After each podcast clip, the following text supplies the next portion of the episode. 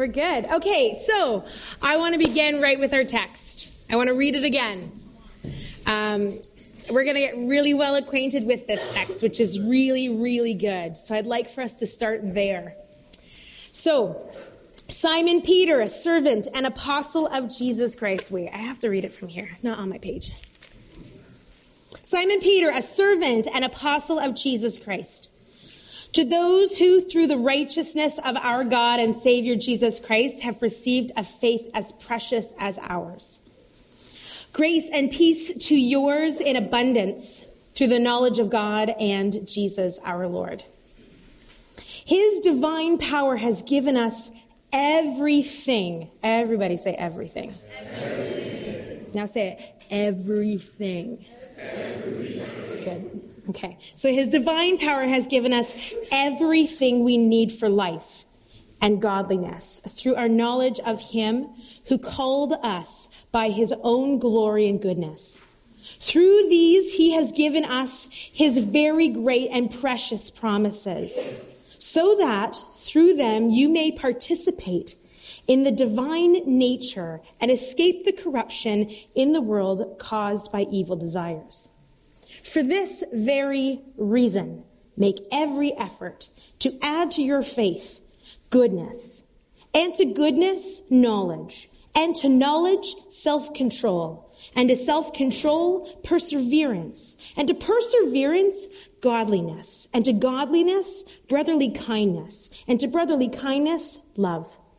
For if you possess these qualities in increasing measure, they will keep you from being ineffective and unproductive in your knowledge of our Lord Jesus Christ. But if anyone does not have them, he is nearsighted and blind, and has forgotten that he has been cleansed from his past sins. Therefore, my brothers and sisters, be all the more eager to make your calling and election sure. For if you do these things, you will never fall and you will receive a rich welcome into the eternal kingdom of our Lord and Savior Jesus Christ. Amen. Man, that is juicy stuff, eh? That is juicy. That is good stuff. So I'd like to just start review. Let's go back. Let's see what we talked about last week. So last week was brought to us by the letter P. That's right. It was brought to us by the letter P. And we talked about how Peter, who has a letter, who has a name that starts with P, and uh, he talked about the precious faith that has been given to us that equalizes us. And it's for everyone, that it is a precious treasure. I loved that idea of how it was to be protected, that it's, it guard that. It's precious faith. We talked about how we are given grace and peace, that there is an abundance of what God has given to us. And He desires to give to us. There is an absolute abundance. I love that. There is power that by His divine power, He has given us everything that we need for life and godliness. Everything that we need. It's amazing. And then he gives us promises. And, and last week, um, Gavin mentioned a few, just a few promises that are found in scripture. There are tons. Scripture is riddled with God's promises. But he talked about how if we confess our sins, then we are purified from our unrighteousness. That when we declare that Jesus is Lord, we are saved. Those are promises. We get to live in our salvation. Our salvation is a promise. How amazing. And so we had all of these P's and we landed sort of with, we landed with participation in anticipation sort of of this evening. So tonight, that's where we're picking up. We're picking up in verse four, where we're going to be looking at the invitation and the challenge to participate in the divine nature, as Peter writes it.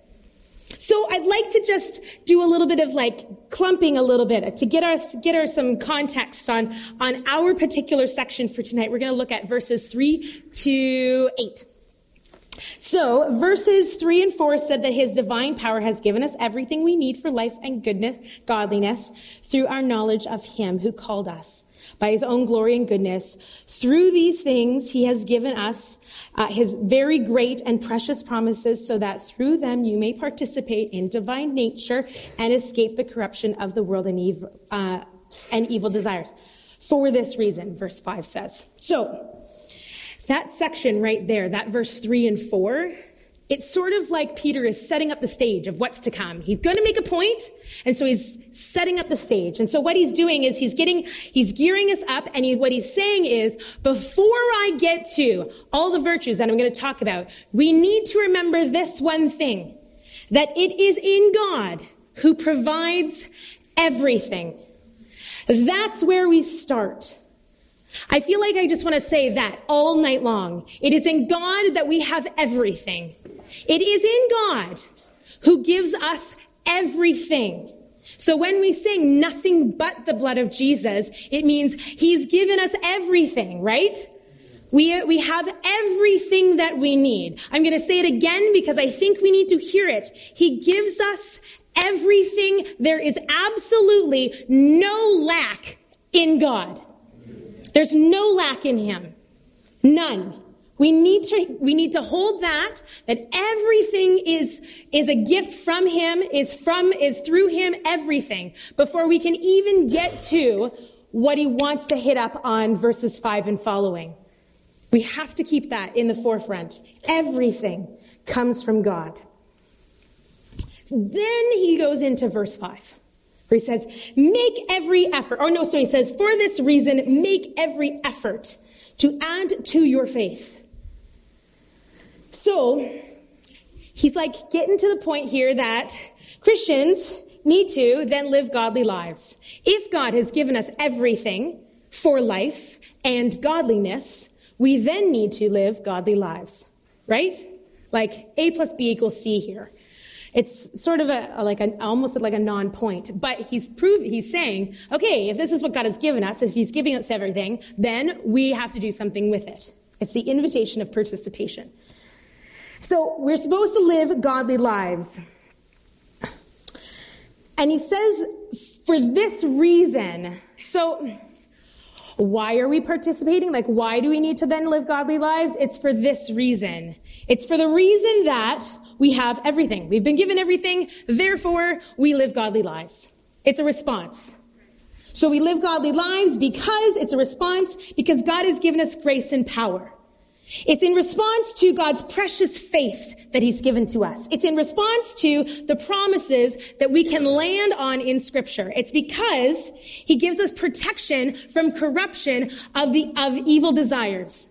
It's because of all the things that Peter just said beforehand, everything that Gavin preached about last week, because of those P's, then we respond. It's for this reason. It's a response, an invitation. We are invited and we are called to respond to participate in the divine nature. It's our response. And so we're called to for this reason, make every effort. So Peter uses this language, make every effort, and what he's saying here is as effort, really, it's talking about zeal, earnestness. It means like full effort by making haste, like it is, it is in absolute pursuit. And Peter uses this language multiple times in his letter. In verse, or sorry, so here in verse 5 he uses it. Again in verse 10 of the same chapter, he says, be all the more eager. Same language. In verse 15, he says that he himself will make every effort. And then in chapter 3, verse 14, he says that we are to make every effort to be found blameless. So he's, he really likes this language of making every effort. Work it, is what he's saying.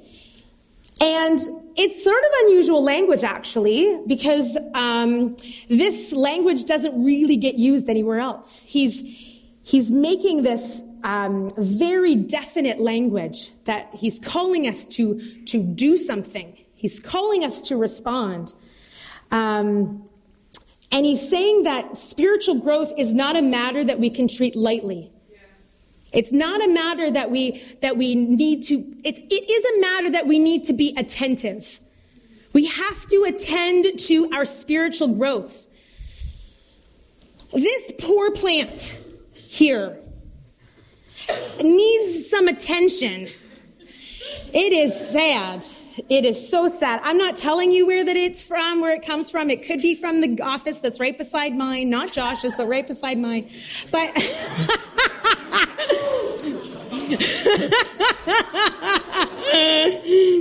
but this poor plant, for it to grow, it needs attention.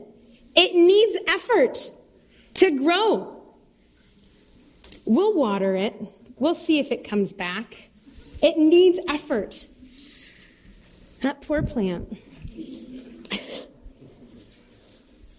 In response to God giving us everything for life, everything for godliness, our goal is to, with great, great earnestness and zeal, to participate body and soul every single day of our lives into our spiritual growth and development. That's our goal. And we do that, Peter says, by adding to. Add to. So the verb add to is a far more colorful word, commentators say, than it actually is in like for us to read. Add to. Okay. Like put a dash of this, or like I think of like cooking, like just add to. It's not, it's not nearly as flat as that. It's quite a colorful word. It's got far more dynamic.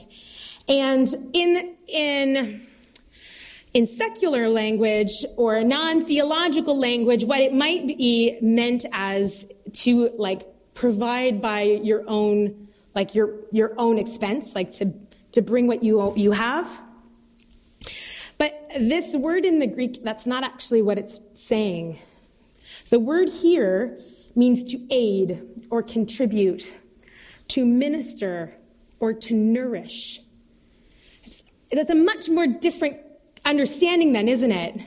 If it's to nourish, well, that means something else than just to add to, just to throw a dash in here or there. What Peter is saying here is that everything that, we, that has been given to us, this precious faith, that's been gifted to you and to me. It is to be nurtured, it is to be cultivated. That's different than just adding to. We cultivate, we nurture the gift, the precious, precious gift of faith that God has given to us by nurturing goodness, knowledge, self control, by perseverance and godliness, by nurturing brotherly kindness and love, by participating as a partner with God in nurturing everything that God has given us. That's the invitation. That's the calling. Be a partner. Participate. Get earnest and nurture everything that I've given you. So, I have these plants up here. This here, come on. This here is a money plant. It does nothing for me it, other than look really good. So this plant, I, I find it amazing what God is, was saying to people this evening because I wanted to tell you a story about my very first money plant that I ever bought. I went to IKEA. I thought it's super cute. It would look great in my apartment. So um, I bought a money plant, and it looked so good. I tried to find the one that was like, like the most, you know, that with like some more buds, so that it would like have some really good foliage. Yeah. Great. Cooking with gas here. Okay, so I bought this money plant and it sat on my table and it looked so cute and um, and every day like not even like first like the little leaf would fall off and then more and more leaves from the one stem would fall off and they started to discolor and then the entire stem would fall off To which point, there was no stems and no leaves on my money plant. There was nothing. And at first, I thought I should just like chuck this thing.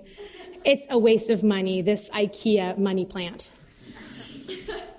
But the Lord showed me something because I waited and I still watered it, I nurtured it, and little buds began. And I got super excited. And then it started to grow, and more and more stems started to come out of it. It had nothing. All it had was this like fun little braid trunk. And then it started to grow and it had these beautiful stems and then these beautiful leaves that got bigger and bigger than what I had originally bought. And I was sitting there one morning and the Lord just showed me this tree and reminded me that there are things that I needed to get away out of my life. And that felt awful. And I didn't like the way that my tree looked, and I don't always like the way that my life looks when things are falling off. But for the things to, for the new growth to come, things have to fall off. And so the word that was spoken this evening in prayer, and even just that picture of the banana, like obviously God is wanting to say something here to somebody because it's written on my paper, and I didn't do that prior, or I did that prior to hearing this, right? Like God is saying something. So for those of you who needed to hear that, please open your ears and hear because God wants to tell you that things have to come off so that new growth can happen. Do with that what you want. But we use trees, right? Often, or pictures or nature as images of our spiritual growth, right? Has anybody ever had a tree or like plant experience like I have where it's like the Lord spoke through a tree or plant or flower or, right? Like, yeah. And we often think about, when we think about spiritual growth, we often think about trees. Or, right, like we think about the fruit of the Spirit, so that comes off a tree, or a vine, if you abide in me, fruit will abide, right? Like we think about trees or like some sort of like, some sort of plant-esque thing when we think about growth, right? And we have this imagery of a plant that represents our spiritual growth. And when we think about the concept of these virtues that Peter lists, and can we go to the next one? And even the next one. We see that, okay, these virtues that Peter is listing, he's not the only one that lists these virtues. It's actually like it happens quite a lot in, in the New Testament. These are only four, there are more. But there's all kinds of virtues that get listed. And so often what happens is we think that we have to add these virtues, right, that Peter lists or that Paul mentions or James mentions. And we have to add these things, these virtues, into the everything that God has given us. And if we think about it as a tree, we think about God has given me everything. But then I have to add to. And it's sort of like if we're thinking through, like, how do we add, like maybe grafting in, like I have to add or like nurture faith. So I have to like, to that, then I have to add goodness. So I'm going to graft in goodness somewhere. And we can think about like adding to as external. And, and those are good things, but I'm going to challenge that concept of adding to as an external concept. But I'm going to leave you hanging on that for a second because I want to take a look at these virtues really quick. So, Peter presents these, these virtues. And what's interesting is for those of us who are maybe like, type A people, we might think, okay, I got to get my faith down, and then I can move on to goodness. And then I got goodness down, and then I can move on to knowledge. Once I got knowledge down, then self control, right? Like we think, then I can, once I get this nailed down, then I can get to the next one, right? Like, don't we think that way? Some of you do. Some of you don't. Some of you do. You're laughing, so I think you do if, you, if you're laughing at that. What's that? Ah, normally Okay, anyways, so, um, so Peter isn't saying here, do this and then do this. And then once that's done, do this. And then once that's done, go here. And then once that's done, add in some good, godliness. And then after that, add in some brotherly kindness. Then love, right? Like he's not like, it's not that, it's actually the way that he's saying it, commentators talk about how it's actually kind of a little bit haphazard. Um, and like, and so perhaps it's not just a list that you have to keep checking off. But perhaps what Peter is presenting is something a little bit more organic, a little bit more natural. That these things need to be cultivated and nurtured as opposed to things that are like calculated and checked off. And so we have these things, these, these virtues. And so let's just quickly, like I don't want to spend a lot of time, but let's just quickly take a look at these virtues and why are these things important? And so when he's talking about faith, Peter, as he's mentioning this, it really is, while he's, while it does, well, it is suggested that it's a little bit um, haphazard. Maybe that's not the best word, but um, it, he, he does start with the foundation of faith, right? He, found, he starts off with the foundation of Christian virtue. And we know that James talks about how faith without works is dead. And how faith here, what we're talking about is not just, not just, or general faith, but ma- rather it's a faithfulness or a commitment to God that leads to fruitfulness. So cultivate a commitment to God that leads to something. And then we get to goodness. And this concept, goodness, is actually brought up prior to in verse 3 when, we, when, we, when it, he's talking about who God is and his moral excellence. And what's being drawn out here is the Christ that lives within you, his goodness. Cultivate that. It's in you. He's alive in you. Cultivate his goodness. And then knowledge, referring more to about like discernment of God's will as opposed to like facts and addresses in Scripture.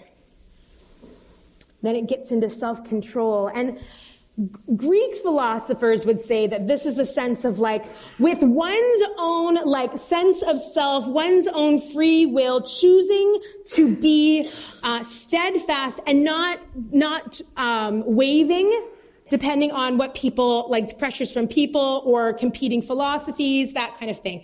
That's what like greek philosophy we kind of say. What this here when when uh, self-control is mentioned in the new testament it's less um, it's it's less that and it's a lot more hinging on the holy spirit and it's fully connected to the fruit of the Spirit, and that it isn't the Holy Spirit who is working within us, giving us power and guidance, so that we can have self control. It's not, it's not just our own, it's definitely the relationship with us and the Holy Spirit. Then it gets into perseverance. And I want to just park here just a little bit. So perseverance is the concept of like bearing up under, right? Like it is the steadfastness. And, um, and the New Testament writers speak frequently about perseverance. There's a lot in Scripture about perseverance that should give us a heads up that we will have to persevere. Right? Like, heads up, if you haven't had to yet, you will.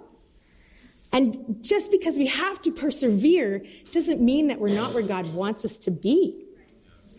Right? Like, we nurture perseverance.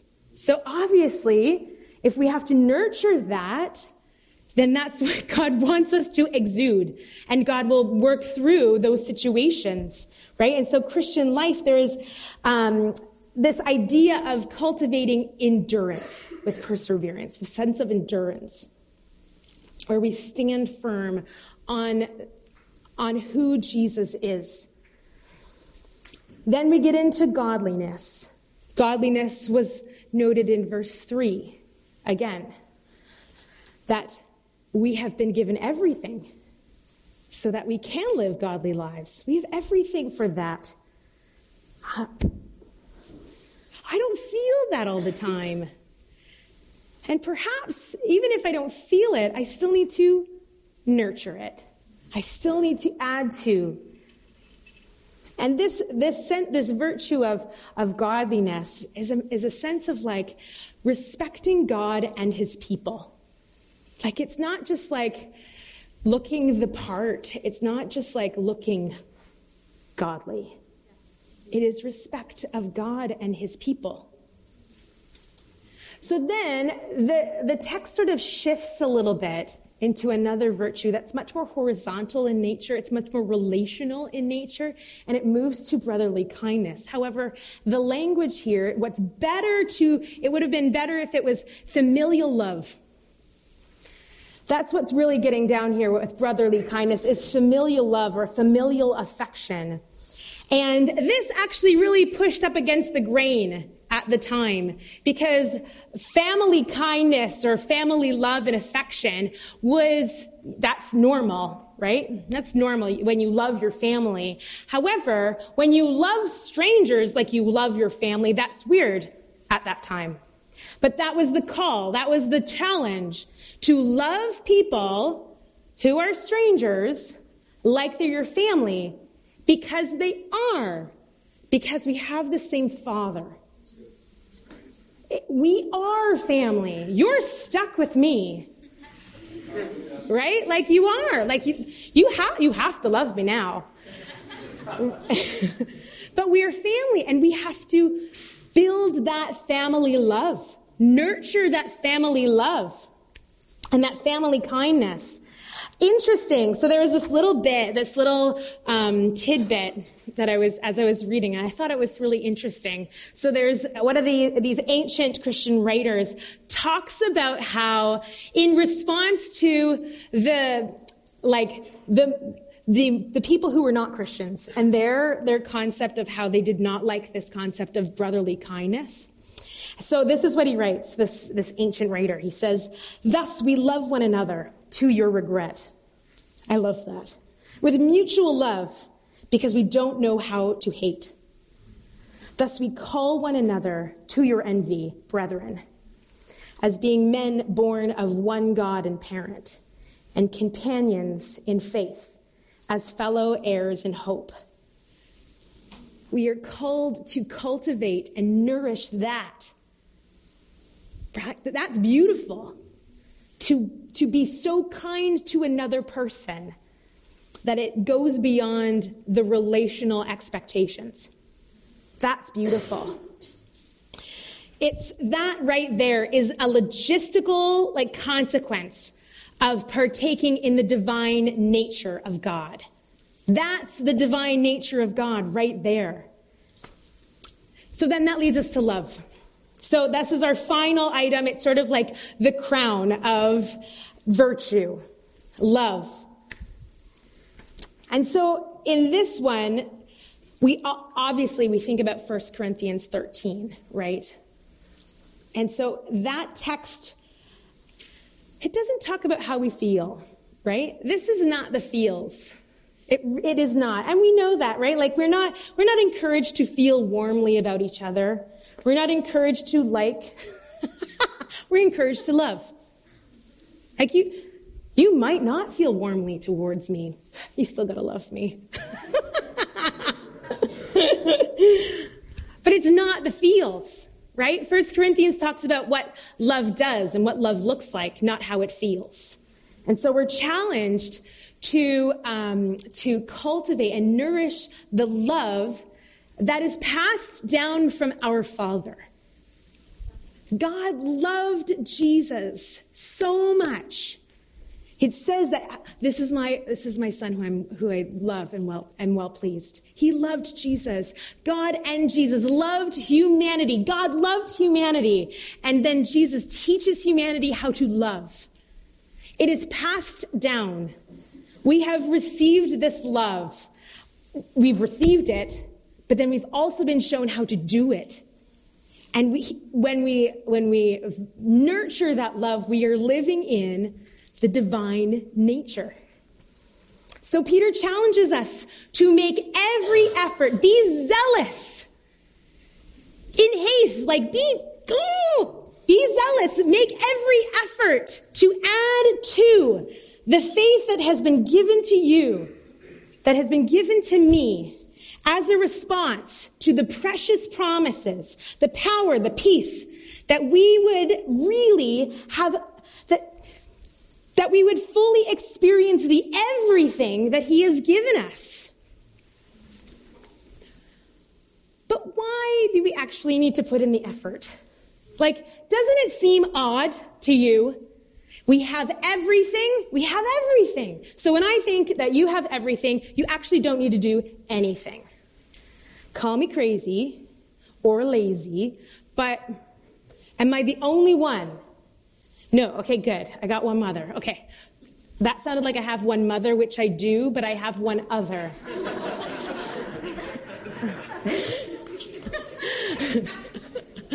so, why? Why make the effort? Why? Why put in all, why be zealous? Why do we, why do we need to do it? right? Like, why do we need, why is it that if we have everything, we have to do something? So, my thought is this it comes into verse 8. Verse 8 says, For if you possess these qualities in increasing measure, then they will keep you from being ineffective and productive, or ineffective and unproductive. So, we do these things to be productive, right? We add to, to be productive. However, I believe that that takes us back way back. The idea of being productive takes us way back to the very beginning. Because to be productive through increased measure of the virtues that we just talked about, that we should add to our faith, which has been gifted to us, everything that we have, if we're going to be productive, then in that being productive, we are sharing in the divine nature of God. That there is massive. It's massive. It doesn't sound it, but it's massive. This is huge. And let me explain. Well, actually, picture with me. If you want to close your eyes, you can close your eyes. Picture this. Picture God creator, spinning the universe into order. Darkness and light has been divided and it's been named day and night. Water and sky has been separated and it, the beginning has been established of the earth. Earth is taking shape. Land and sea have been defined, and vegetation in both water and the earth begins to frill, like begins to, to form.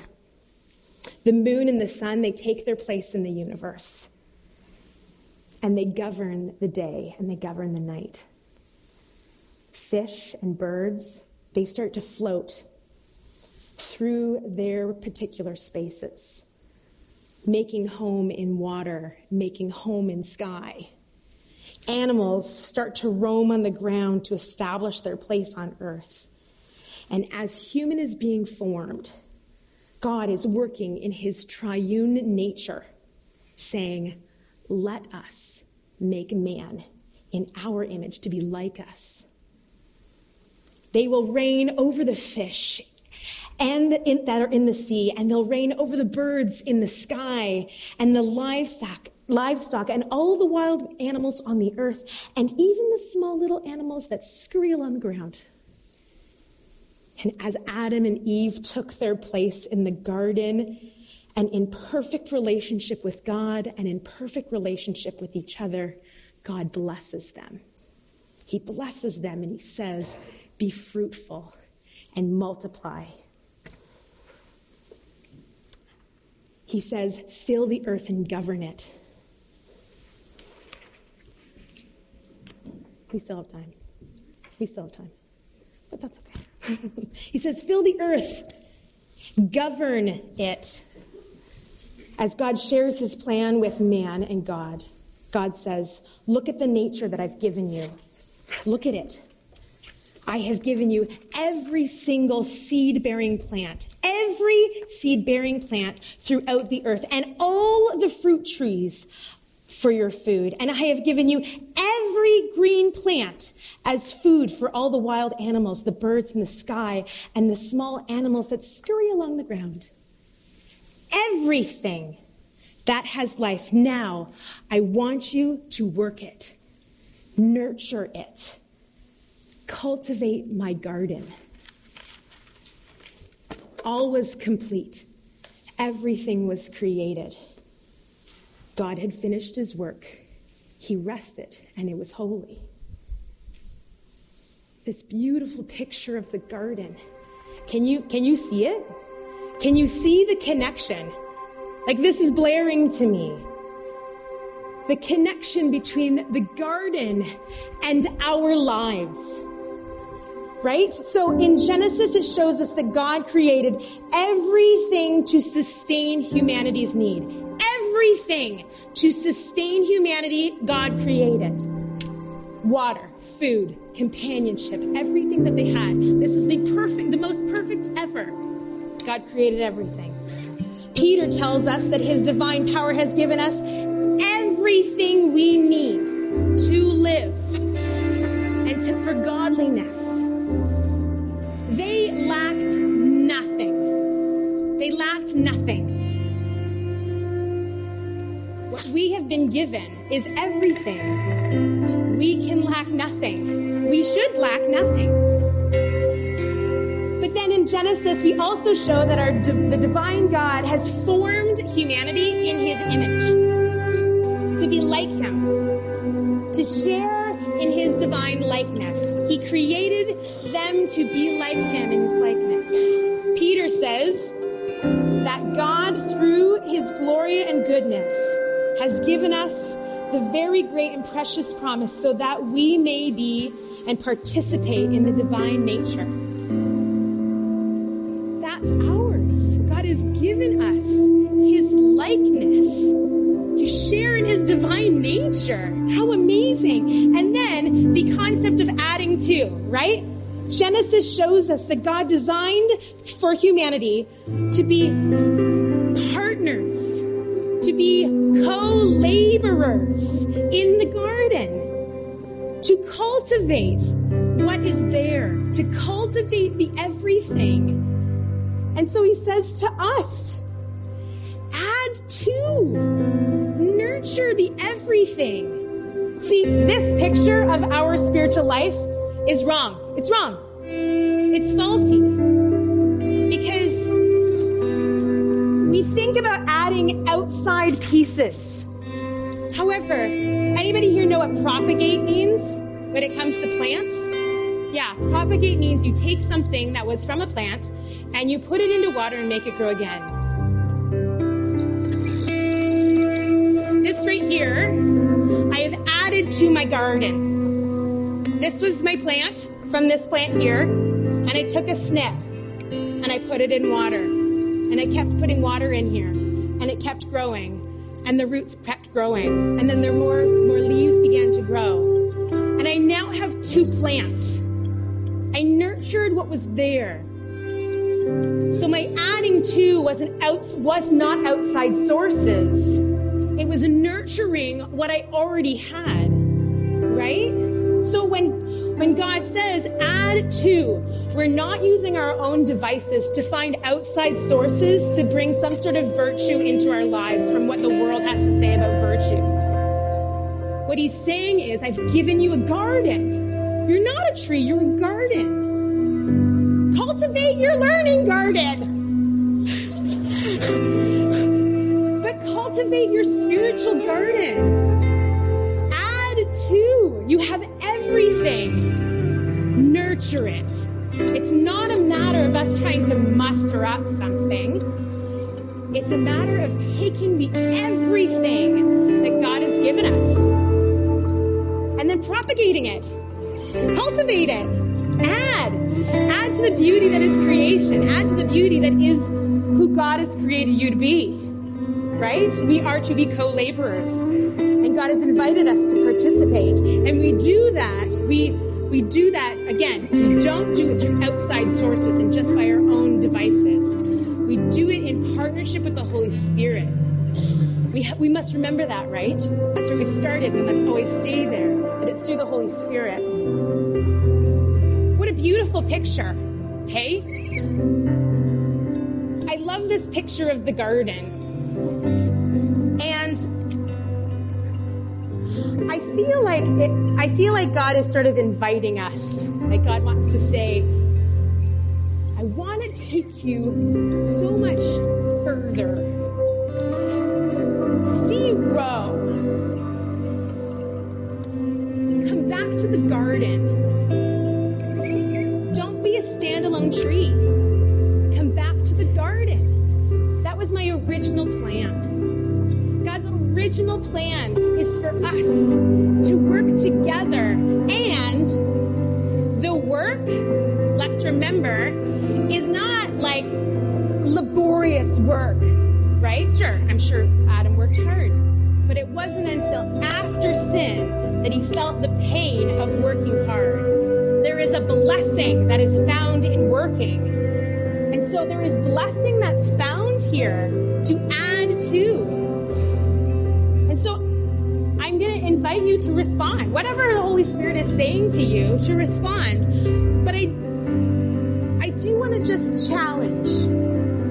If there's anyone that's ever felt resentment to God, and I don't know why that's so that that word is so that's a pretty harsh word, heart, but a resenting God to have to work so hard.